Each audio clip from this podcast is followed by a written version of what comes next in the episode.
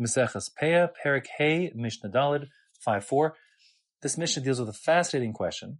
What if a person is wealthy, but he's traveling, and on his travels he ends up having no cash, no ability to borrow funds, and therefore right now he's in need.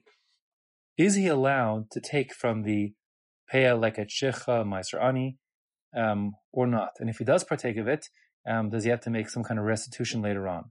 The Mishnah says, Bal Habayis, a wealthy person, Shaya over Memakum Lamakum, who is traveling from one place to another place, Sarich Litol Leket Shecha Upeya Umaiser Ani, and he has a need right now because he has nothing to eat to take from the leket or the shecha or the peah or the meiser ani. Yitol, he may take, but when he gets home to his hometown, Yishalem, he has to pay Divr Beleazar. That is to say, he has to make restitution. He took food which would have otherwise gone to the Aniyim, um, so they lose out, and he wasn't really poor in the grand scheme of things. Therefore, he has to reimburse them. According to Yerushalmi, that would mean that he would actually actually have to like send a check to the town he was visiting um, to their you know kuba shel to provide for the niyim in some compensatory way. The chacham omrim ani haya The chacham say no.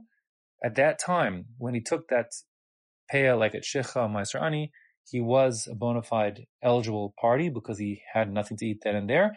And the fact that he had money back home doesn't change anything. And therefore, he has no obligation whatsoever to reimburse uh, the aniyim of the town from which he took that because he was eligible. And that is the halacha. Halacha that one does not need to make any restitution or compensation since he was entitled at the time.